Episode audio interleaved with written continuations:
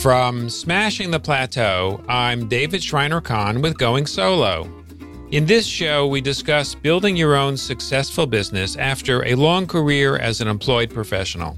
For opportunities to find us, and that tends to happen in well nurtured networks. Today, on episode 110 of Going Solo, I'm speaking with the founder of Career Club, Bob Goodwin. Bob faced the unwanted circumstance of having to find a new job. As a sales and marketing professional, he saw an opportunity to fix the job search process and create his own business simultaneously. If you've experienced personal frustration that sparked a business idea for you, you want to hear how Bob has been building his business, Career Club. Stay with us to hear all the details. If you'd like to share your story on going solo, please get in touch with me at smashingtheplateau.com. Now let's welcome Bob Goodwin. Bob is the founder of Career Club. Bob, welcome to the show. Hey, David, thank you. So, Bob, you faced the unwanted circumstance of needing to find a new job. And I know that you learned something in the process. Let's talk a little bit about that. Yeah. So, when when I originally uh, had to find a job, I'm actually going back now about 15 years ago. I found that the, the process was pretty broken and pretty random. The good part for me was that I have a very deep sales and marketing background, and finding a new job is basically a big sales and marketing exercise.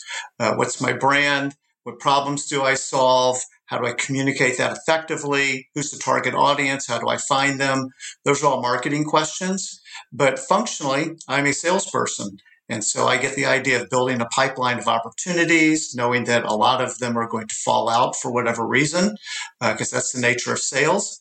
But the good news is in a job search is you have a quota of one. You only need one new client. You don't need to build out a book of business. And so what I found was I was able to take a lot of the sales and marketing skills that I had accumulated, apply those to a job search, and, and was able to find a job. Fast forward 15 years, it was time for me to leave my corporate job in December of 2020. And I was challenged by a friend that said, basically, you know so much about how to help people in job search. Why don't you make that your job? And with the pandemic and, you know, unprecedented numbers of people being in job transition, it really seemed like that was the right time. And so then the challenge became how do I take everything that had kind of just been pieces of a puzzle on the table and actually paint the box and show people exactly what it should look like and develop tools to help them. So that's what I've been doing this year. And how's it going putting the puzzle back together? Yeah, so uh, no, well, Humpty Dumpty's putting the egg back together, but now painting the puzzle has been a ton of fun. And, and I think we'll probably get into this in a little bit more detail in a couple of minutes. But you know, I, what I thought the puzzle was originally going to look like and what the puzzle is turning out to look like are a bit different, which is cool. But essentially, what what I did first was developed a curriculum for people in job search. Like I said, the, the process is extremely messy. People apply for jobs online, like on Indeed.com and LinkedIn, and they'll tell me, Bob, I've done this 100 times, 200 times, and nobody gets back to me. Or the three people who did get back to me said, no, thank you. And, and so it's very challenging. There's not a straight route to getting a job. And then that's one. So just a curriculum of, of you know what you should be doing and kind of the steps in the process. The second piece, and this is really kind of the part that's been very energizing for me, and uh, what what I've spent uh, the better part of this year doing, is there's no technology to help people in job search. People run their job search literally off of sticky notes, a notebook, or if you're pretty technical, you've got a spreadsheet. You're using Excel or a Google sheet, and you're just got rows of who have I talked to and columns of when did I talk to them, what did we talk about, what am I supposed to do next. And basically, what they're doing is they're building a CRM tool like Salesforce, except they're building it for themselves. I'm like, well, that's already built. That's called CRM. So basically, reorganized an existing CRM platform to mirror the job search process. That was sort of part A. And then part B is people don't know all the cool companies that are out there. The 2020 had more venture capital money flowing into startups than any other year. That's in the pandemic year. More money is chasing startup companies than ever before, but they're companies you never heard of. And so you can't shoot at targets you can't see. So uh, there's a great database called Crunchbase, who I've got a relationship with. And basically, what I did was I integrated Crunchbase into a CRM tool to allow people now kind of to solve two problems in one. One is who's out there that's cool. I call that company discovery. And then secondly is manage the process, which is the CRM piece, which is who did I talk to? When did I talk to them? What am I supposed to do next? What do they say they're going to do for me by when? And, and basically de-stress people from all the things that are keeping them up at night on I don't know where I'm at in my job search process. I need help.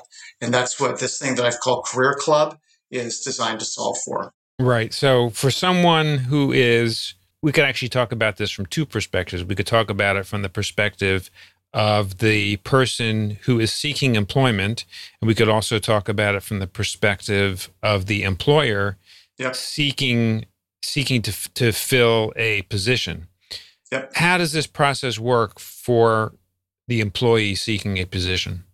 Yeah, and, and to, to be clear, that that's sort of my initial approach into this is I'm, I'm very candidate empathetic you know the employer has lots of tools right? They've got you know recruiters internally they got recruiters externally they have these application tracking systems they've got indeed linkedin they've got all kinds of technology and people that they can throw at their talent problem to find great people. It's really the purpose uh, of why i started career club is the candidate is unarmed in in this compared to the employer. Right the candidate also has fewer resources to be fair yeah, well, no, that's my point. Is they've got fewer resources. Besides fewer tools, they also have fewer financial resources typically than the employer.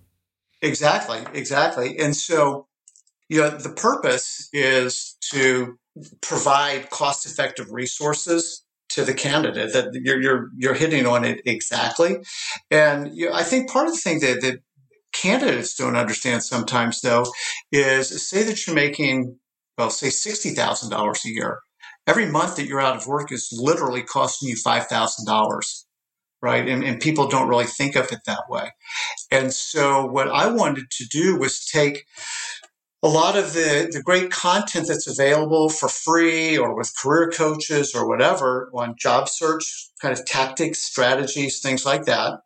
But then also take this bit of technology that heretofore has not existed and it's probably overusing the word, but democratize this so that it's much more accessible.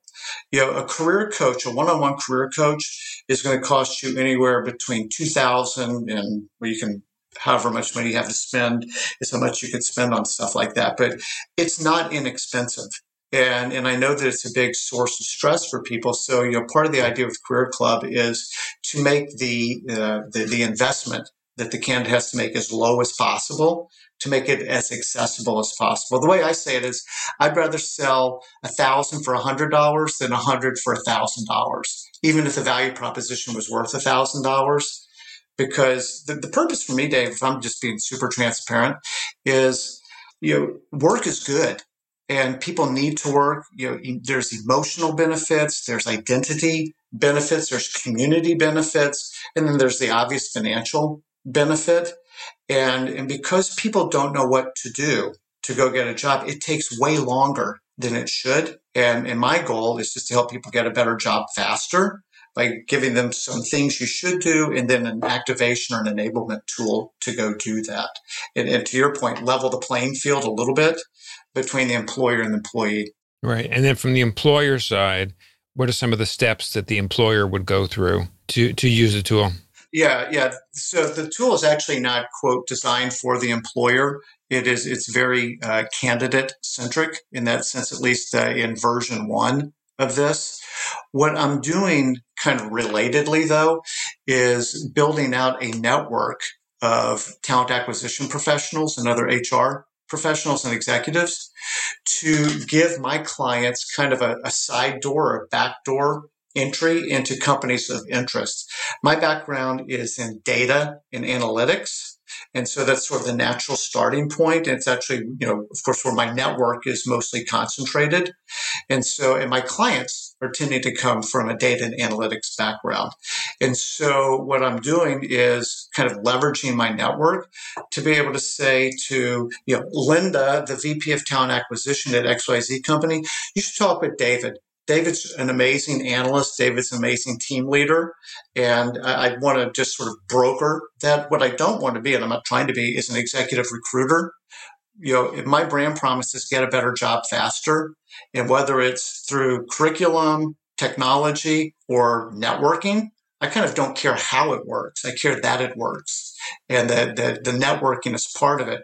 What I'm finding from the employers side of this is they love it right? Because it's kind of like a little bit of a good housekeeping seal of approval that, hey, Bob said this person's really terrific. They're worth talking to. And that's a very different place to find yourself than I applied online and nobody's getting back to me because the applicant tracking system kicked you out for whatever reason. But if somebody makes a personal call on your behalf, people will take that call and have a positive bias to wanting to find a fit because you come recommended. And there's no financial benefit to why somebody's being recommended. They're just being recommended because they're really good. And, and like I said, from the employer's perspective, they like that quite a bit. Bob, where are you in the development process of this resource? Yeah, so you know, if you're familiar with the concept of a an MVP, a minimum viable product, that's essentially what I did this spring from March uh, through May. I had 50 paying users using the tool and the curriculum, and basically for feedback. And you know, what I learned was, and, and this is you know probably something you want to touch on anyway, is what I learned was what I wasn't expecting to learn which I, to, to, me is the best learning. Like I wasn't expecting it, so so it's something new. And and what it is is that as a salesperson, I'm very comfortable with CRM kinds of technologies. Most salespeople, you know, their company makes them use Salesforce or whatever to track their activities and their pipeline. That's what they do their revenue forecasting off of. If you don't come from a sales background, CRM is a different technology that you may not have used before. And so the analogy I use, it's a little bit like selling gym memberships. The benefits are obvious. The, I can even get people to pay me for it. It's the activation piece. And so uh, what, what I've learned is that I need to do a little bit more hand holding and kind of build out a playbook for people that what I call micro successes mm-hmm. to just get them started. So to, to me, the analogy, if I stay with my gym membership for a minute, is there's this whole room of 70 pieces of wonderful exercise equipment, but it's overwhelming to somebody.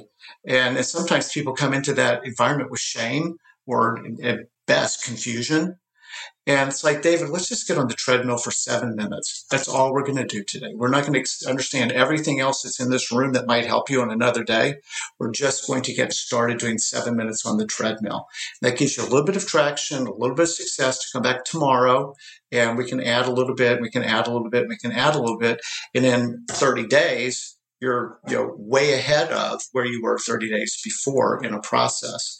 So uh, I'm going to be doing. I'm taking the month of June to basically kind of synthesize what I've learned during the beta period, and that's mostly around uh, building out customer success. I've actually hired somebody to be the director of customer success who'll be starting in July, and her job is going to be building out that curriculum, which would include videos, knowledge base, managing you know, office hours, things like that, so that when somebody joins Career Club, we're ready for them and we're prepared to help them be successful with it rather than putting all my money and effort against marketing and getting a bunch of people come in who have an okay experience or even less than an okay experience. I'd rather kind of build the foundation first and then turn on the marketing so that I know when people come in, they're going to have a good experience. So, hard launch in July uh, with an emphasis on customer success. And then, you know, I've set fairly modest goals uh, through the end of the year. And then it's really kind of turn on the jets in 2022. And do you anticipate that this is going to be a membership that people will maintain or that they'll be in for just for the period of a job search? Yeah, that, that's a super fair question. And the way that I say it is ideally, I don't want to be in the wedding dress business, right? Like, how often do you need a wedding dress? What I've also learned during the beta period, I had, uh, I told you about 50 users. I don't want to overstate this, but I believe 13 of them have landed jobs since the beta period started. So that's great. Another 13 have re upped for the, the next 90 days, which is kind of my next little baby step uh, in the process. And then the rest of them are sort of at various stages of kind of thinking about it. I think the, the, the bigger idea from uh, recurring revenue is teaching people how to manage their professional network. And LinkedIn is great. I'm on LinkedIn every day of my life.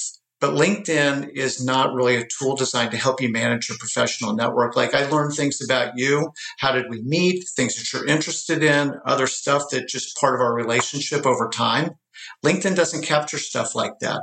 And, and so part of Career Club one's functionality is providing a place to manage your professional network. But admittedly, not everybody's kind of there. Like that's an important thing to do. And I'll recognize that. So I think that that's, you know, longer term part of the evangelism is teaching people that you need your network for the rest of your career. You don't just need it for a point in time because, you know, people value folks who stay in touch and continue to add value to them, not who just call when they need a job and they're they're looking for you know a recommendation. Right. I mean, the other thing is that whether we're employed or self-employed, developing our personal brand is really critical to being being able to create opportunities or for opportunities to find us, which is even better. That's really well said, and for opportunities to find us, and that tends to happen in well nurtured uh, networks. Yes, exactly. Because you're top of mind, one, and two is you continue to demonstrate what your value proposition is to people, and then that's kind of preparation meets opportunity kind of a thing. It's like you know who'd be awesome for this, David. I'm going to call David. David would be phenomenal for this because you've, as you said, you've built a brand in my mind, you've reinforced it over time. And, you know, that's opportunities tend to find you that way. Right. Now, for the professional who wants to go from employment to self employment, how can a tool like this be helpful? Because part of what you're describing is managing your personal network, managing your personal brand, in addition to matching you up with with opportunities as an employee, one of the things that I see happening as a result of the pandemic, and I personally believe is going to accelerate, is the fact that our method of working, let's just say it's been opened up. There, there pre-pandemic, there was a lot of resistance to flexible working arrangements. For sure. For, from the employer's standpoint. And so many employers have experienced with their employees all of a sudden working remotely and working in much more flexible work arrangements, they've still been able to produce what they need to produce in order to function in business. So I think the bar has changed for what works in terms of flexibility between employee and employer. I also think that's going to translate into more fluid arrangements between the structure, whether it becomes a W 2 relationship or a 1099, a, a 1099, or frankly, if um, a professional wants to create a business entity for the relationship with the employer, I suspect that we may see more of this happening. And I'm wondering how the tool that you're building might play a role in this trend. Yeah, so so I see a few things. I mean, one is there was an article in the Wall Street Journal last week that was talking about voluntary turnover is 2x of what it was during the pandemic and even the years preceding it. Uh, it's the highest level that it's been since the year 2000 right? So people are starting to kind of see the exit ramp from the pandemic and like, okay, I needed a job while I needed a job. I'm, I'm open to new things right now. So one is just the idea of like, I have choices now. where maybe a year ago I didn't feel like I had choices. Second is the piece that you were just talking about, David, in terms of companies being more location agnostic, right? Like we've clearly proven that if you can get the work done, it kind of doesn't matter where you are, right? Um, I do think that that sometimes comes at some, you know, uh, culture costs, right? A little bit. Like we need to be together. Humans are social creatures. But from the tools perspective, maybe a couple things. One is what you you kind of alluded to, which is the ability to manage my network much more proactively, right? And manage my network. I don't want to say this in a crass way, but like a prospect base, right? Like, hey, David's somebody that I want to touch base with quarterly. I want to be able to capture my notes with David and and my next activities and files we might have exchanged all that kind of lives in one instance. The other piece that's cool about the tool as i think about your question is you can also see what kinds of companies are getting funding. And that's a very strong indication to trends and you know where the capital markets see the opportunities. And so say for example you know, you see a bunch of companies that are getting funding around career opportunities. That might tell you that capital markets think that that's an area that's ripe for innovation. And if you've got expertise in the kinds of things that the venture capital and private equity markets are rewarding with their money, you know, and then figure out how your experience can tie into that, I think that that's probably a really smart idea. Yeah, it's another great use of this. So, Bob, we have certainly covered a lot of territory in terms of what you've done based on your own career experience, how you have started to build out a platform that can be super helpful for employees as well as employers, and perhaps those that are self employed. If someone wants to go deeper with anything we've discussed today or learn more about the resources that you have, where would be the best place for them to go? Yeah, so the website is career.club. Um, so that's one. You're obviously welcome to go to the website. Uh, I would be very happy to, you know, take a call with anyone. My email is uh, simply bob at career.club. Um, those would be probably the two primary ways. Sounds great. Well, Bob, I want to thank you so much for taking the time to join us today on Going Solo and share your insights. My guest today has been the founder of Career Club, Bob Goodwin. Thank you again, Bob, for joining us. Thank you so much, David, for having me. When you visit the Going Solo website, you'll find a summary of each episode along with the links we mention on the show. Today, we learned how to turn your experience into a business and much more. If you'd like to share your story on going solo, please get in touch with me at smashingtheplateau.com. Please share this episode with friends and colleagues to help them learn how to Build a Successful Business After a Long Career as an Employed Professional. Thank you for taking the time to listen to our show. I'll see you on our next episode.